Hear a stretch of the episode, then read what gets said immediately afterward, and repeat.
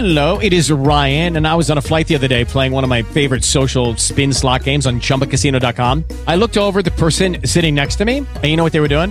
They were also playing Chumba Casino. Coincidence? I think not. Everybody's loving having fun with it. Chumba Casino is home to hundreds of casino style games that you can play for free anytime, anywhere, even at 30,000 feet. So sign up now at chumbacasino.com to claim your free welcome bonus. That's chumbacasino.com and live the Chumba life. No purchase necessary. Group. Void were prohibited by law. See terms and conditions. 18 plus. This is In the Trenches with Greg Cook and N.D. Kalu on Sports Talk 790. The Rockets. The Rockets. Rockets basketball lives here.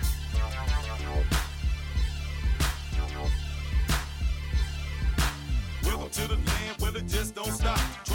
Trunks pop, top, Welcome in, welcome back in the trenches this Would You Rather Wednesday. And like we do every single Wednesday during this segment, we catch up with Chris Landry for our LandryFootball.com report. And the playoffs are underway, so no better person to talk a little NFL football with than our main man, Chris Landry. Chris, how are you doing? It's Indy and Greg. I'm doing well. Happy New Year, gentlemen. Happy New Year. Hope you enjoyed it. And let's get right into it. The playoffs are set. And something about that NFC side of the playoff bracket, it doesn't get me that much excited. What am I missing out on, Chris?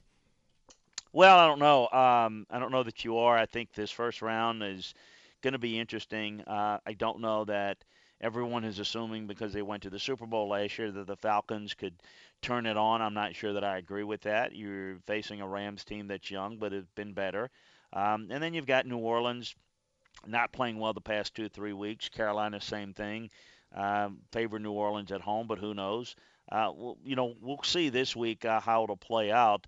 Uh, I think some of the games, if you look at them, uh, you got some teams that, that doesn't look like consistent playoffs teams. Tennessee, Buffalo, uh, Atlanta. So I think this first round often uh, we get some some decisive games. Chris, you know, we're looking at the coaching carousels that's going on, and there's just been some amazing things happening to me.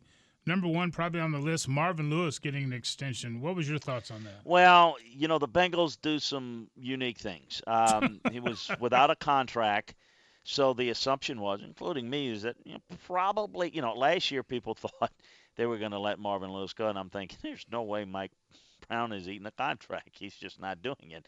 In fact, I would say that Marvin's going to be there two more years unless Marvin walks away because he just gave him a two-year extension there's a good relationship there. They do things in a in a unique way. Um, he's kind of a you know an inside the box thinker as an owner, and not outside the box. And so, I, listen, I think Marvin's done a really good job stabilizing things. He's obviously been the second longest tenured head coach in the league, but I wouldn't expect anything more than um, the same of what they have. When you look at uh, the you know what's going on in Oakland, is it obvious that they're going to hire Jon Gruden? Uh, because I know they can't just say that they've already filled in that spot because there's the Rooney Rule and there's other things that they have to do. But when you just look at you know them firing, which I was surprised that Jack Del Rio, Jon Gruden now saying that he's interested in coaching. Is it one of those situations where you are expecting Jon Gruden to be the next coach? I am. I mean, certainly all signs pointing to that. That Jon has been overt in his desire to get back, and certainly with the Raiders and it's pretty obvious that Mark Davis has always been infatuated with Jon Gruden, even when his dad owned the team. So it just uh, and, and listen, it, it's let's not uh, underestimate the fact that they're going to Vegas soon. And whether this is going to be a good football move or not, it's certainly going to be a splash move. And splash in Vegas go hand in hand. I think that has a lot to do with it. I think Jack did. I'm surprised as well to some degree, but Jack really set himself up last offseason. I thought he made a couple of coaching staff moves, getting rid of the guys that really cost them um, and obviously the, the, the struggles this year. But I think this move was made with the idea that that we got Jon Gruden and we're going to get Jon Gruden. And I think that if it wouldn't be the case, I think that Jack would have probably survived another year. Talking with Chris Landry, Chris. Everybody had Kirk Cousins going to rejoin Kyle Shanahan out in San Francisco. We all know the success story that Jimmy Garoppolo's had to date. Looks like now there's going to be two suitors for him. The Washington Redskins still in the hunt. They can franchising for 34 million or put the transition tag on him. But now it looks like the Denver Broncos are going to jump in that race. How do you see this working out? Well, I, I think that John Elway is uh, is gun shy, knowing that uh, he hadn't been able to fix the quarterback situation through the draft. He struck out in a couple of cases, three actually. So I think he's he feels uh, like he's got to get a veteran in there, and there's not a lot of options. So uh, you got Alex Smith, you know, potentially in a move. You got Eli Manning, which probably is not going to move. So that just creates again a greater leverage situation for Kirk Cousins.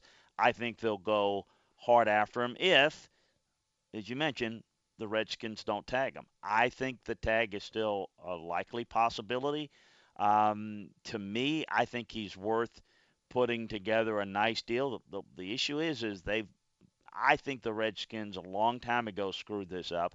I thought they could have had him for a fraction of what he's worth now because the longer he plays and the longer the quarterback environment uh, kind of plays out, he's getting more and more leverage. E- even if his play hasn't increased significantly, the his value has within the league. So I think it's cost them more and more money. So it's going to be costly wherever he goes for the Redskins uh, or the Broncos. The Redskins may just tag him for another year and, and and punt the decision for another year, which you know would be amazing, but it's possible. Speaking of Denver and their quarterback position, Paxton Lynch, I mean, is he already considered a bust? I mean, this is a guy that's only been there for two years. So why is there this thought that he cannot be that guy? I, I think that internally, um, first of all, when he came out of Memphis, we all knew that he was the Ross of the bunch. I mean, he very little quarterback in his background. I think he needs a lot more work. Um, the problem is this team is poorly constructed. It's gotten old it relied so much on the quarterback kind of covering things up offensively for the past few years. Then you put, you know, what are you going to do? You're going to put a Trevor Siemian, you're going to put a Paxton Lynch, and you think, you know, in their eyes, they thought, well, you know, Peyton wasn't real effective in that last year we won a Super Bowl. We can do the same thing with a young guy. Well, that's crazy because Peyton, while physically limited from the neck up, was a real big advantage that they had checking in and out of the right plays young quarterbacks have completely floundered, and it's exposed their inability to run the football, protect for the passer. It's just been a poorly constructed team. So I don't think Paxton's had a real chance to really be developed or to succeed. Uh, but inside, he hasn't really picked things up very well because he is so new to the, the quarterback position. Um, I think they just misevaluated what he was and uh, who he was, and, and, and certainly misevaluated how that quarterback needed to be developed uh, throughout the past couple of years, and it's why the team has just completely collapsed. And I think they've got a long way to go to be a good team, even if they were to sign a guy like a Kirk Cousins. Chris, we were talking about the 15 finalists for the Pro Football Hall of Fame class of 2018. There's four, there's only four players to make it their first year of eligibility: Ray Lewis, Randy Moss, Brian Urlacher, and Steve Hutchinson. Terrell Owens, number two in receiving, number three in receiving touchdowns, still has not been selected. But Indy and I still we think that Randy Moss will probably go in before T.O. Is that right or is that wrong? I think it very well could be. I mean, you know, people who vote on on stats alone um, may look at it differently, but to me, in terms of who transformed the game more, there's no doubt it was Randy Moss and how he affected defenses and how you play, you can, I think, make a strong case that they both deserve to be in. In my view, they do. But if I were, you know, had to rank them, uh, I would put Moss ahead of them.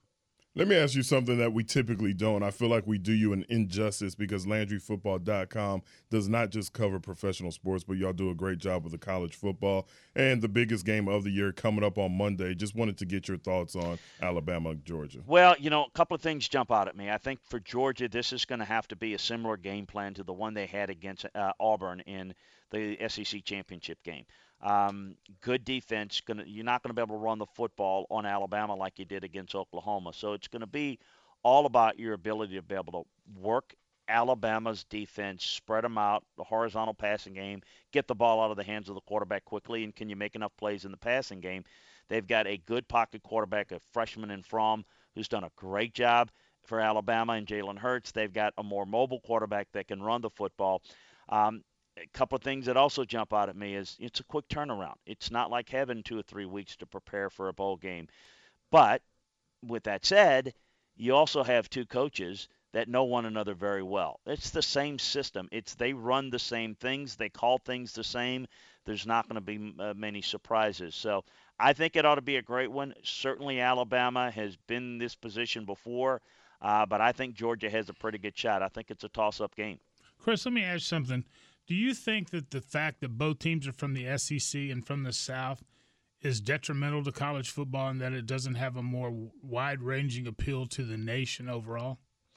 Well, I think that people that are not SEC fans or you know would rather see their own teams. You know, to me, college football has always been a um, a regional sport followed in every region. I Right. mean, it, it's it's it's a national sport, but people, I'm, I'm, we're better. You know, uh, my my daughter's prettier than your daughter type attitude. You know, so it's just one of those cases where, I mean, to me, these teams, I thought they got the four right teams in, Right. and I think the two teams earned their spot there. Now, uh, is that going to make people excited in the Big Ten country, the Pac-12? No, but I mean, to me, wh- wh- what do you want to do? I mean, the teams earn the right to be there. I think they clearly are the best. But I think that uh, I don't think that that should mean in any way that there should be a change. If you want to make it to where you you only get conference champions in, well, you know, you're not going to get the four best. If that's what you want to do, do it. I'm a believer, always have been. Play the bowl games, pick four teams after the bowls. That would give you a better view, in my view. I've always felt that was the way to go. But no, I I, I think it will, Greg. But you know, too bad. I mean, I think they've earned their right to be there. Ooh, there'd be some mad Central Florida people. Yeah, yeah, no, yeah. Well, there's no question about it. There's no doubt about it. And and listen, that'd be another question: is you know, would Central Florida have a chance to be selected as one of the four teams after the bowl games? Certainly a better chance, but you know, that's the thing. Do you look at one game or do you look at the body of work? Central Florida, the group of five schools, they don't play a schedule that is commensurate of necessarily being warranted. Let's take Houston last year. Had Houston run the table last year, beaten Oklahoma, um, you know, you could make a strong case for them, hey, having an unbeaten Houston in the same spot as Central Florida, but you have a win over Oklahoma, you got more of a case. But when your best win is South Florida and Memphis, um, you haven't really done winning. A, you guys know this. You've played it. Beating one team on a given day is different than having to go through the gauntlet of a tough schedule, uh, and, and you're really in some ways comparing uh, apples to, to oranges. All right. Well, when you compare your website to others, it's not fair. It's apples to oranges. What website should people be going to to get the best when it comes to football? Well, check us out at LandryFootball.com. We break down the college game, the pro game from inside the film room. Follow us on Twitter at LandryFootball. So if you like football, I think you'll love LandryFootball.com. We we bring it from a coaching and a scouting perspective. So we'll have all these playoff games broken down, the national championship broken down, free agency, the draft. Uh, we're all working on all that for you. All right, that's our vo- that's our buddy, the voice of Chris Landry of LandryFootball.com. Enjoy these playoff games, and we look forward to catching up next week. Hey, thank you so much, guys. Take care. Happy New Year, Chris. You too. All right, appreciate that. I'll tell you what, as many suggestions as as we've heard, I haven't heard that one. We might have to kick that around. Step into the world of power, loyalty, and luck. I'm gonna make him an offer he can't refuse. With family, cannolis, and spins mean everything. now, you wanna get mixed up in the family business. Introducing The Godfather at ChumbaCasino.com. Test your luck in the shadowy world of The Godfather slot. Someday, I will call upon you to do a service for me. Play The Godfather now at ChumbaCasino.com. Welcome to the family. VGW Group. No purchase necessary. Void where prohibited by law. See terms and conditions. 18 plus.